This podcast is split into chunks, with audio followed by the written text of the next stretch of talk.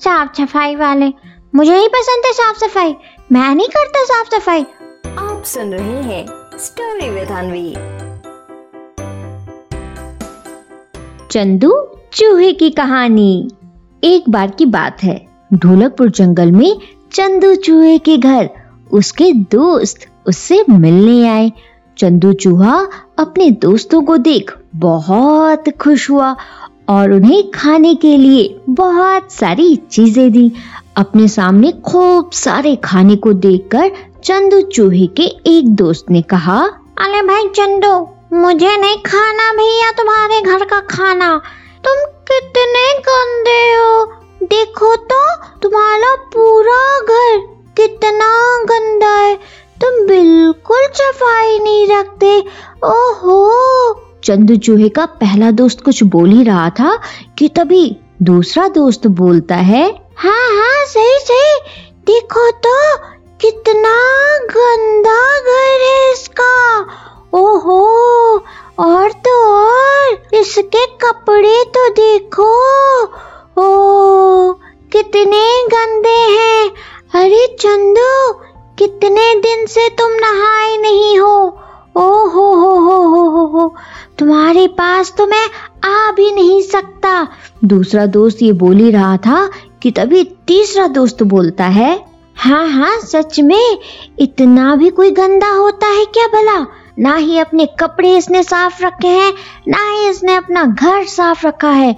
और तो और, इसके हाथ देखो कितनी गंदगी है। अरे मैं क्या कहता हूँ ना? चलो चलो, मुझे नहीं रुकना चंदू चूहे के पास। हमें तो अपने घर ही जाना है। तीसरे दोस्त की ये बात सुनकर बाकी दोस्त भी बोलने लगते हैं कि हाँ उन्हें अब चंदू चूहे के घर नहीं रुकना है। उन्हें अब अपने घर जाना है, क्योंकि चंदू चूहा अपने घर की और खुद की बिल्कुल भी सफ़ाई नहीं रखता था। और फिर ऐसा बोलते हुए उसके तीनों दोस्त वहाँ से चले जाते हैं। अपने दोस्तों को जाता देख चंदू चूहे को बहुत दुख होता है। उसे रोना भी आता है। उसे लगता है कि हाँ सच में वो बिल्कुल भी साफ़ सफ़ाई का ध्यान नहीं देता और फिर यही सोचकर चंदू चूहा बाहर निकलता है और फिर सीधे एक सेब के पेड़ के नीचे जाकर बैठ जाता है। वहाँ चंदू चूहा देखता है कि खूब सारे सेब ज़मीन पर गिरे हुए हैं। ज़मीन पर गिरा सेब देखकर चंदू चूहा उन्हें फिर से खाने लगता है और अपने मन में कहता है हम्म, भले आए साफ़ सफ़ाई वाले। मुझे ही पसंद है साफ़ सफ़ाई। मैं नहीं करता साफ़ सफ़ाई। मुझे तो गंदा ही पसंद है। मैं गंदा ही खाऊँगा। मैं मैं इन्हीं गंदे हाथों से ये सेब लूँगा और खा लूँगा और सेब की बाकी गंदगी को भी यहीं पर फेंकूँगा। हम्म बड़े आए साफ़ सफ़ाई वाले।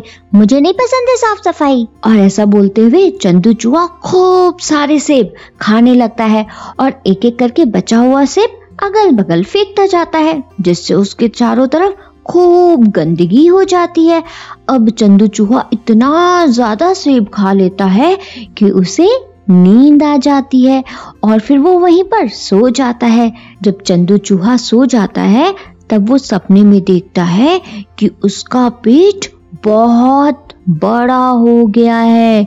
इतना बड़ा कि वो अब उठ भी नहीं पा रहा और उसके हाथों से गंदे कीटाणु निकल कर बोलते हैं, ही ही ही ही, देखा चंदू चूहे, हम गंदगी ने तुम्हारा पेट कितना बड़ा कर दिया है। अब तो तुम उठ भी नहीं पाओगे, यहीं पर लेटे रह जाओगे। सारे ढोलकपुर जंगल वाले तुम पर हंसेंगे। ऐसे हंसेंगे चंदू चूहे अगर तुम ऐसे ही गंदगी करते रहे तो? इसके बाद ये सपना देखकर चंदू चूहे की आँख अचानक से खुल जाती है और वो खूब डरने लगता है और फिर अपने मन में कहता है, नहीं नहीं, मुझे इस तरह से नहीं लेटे रहना। मुझे अपना पेट इतना बड़ा नहीं करना है।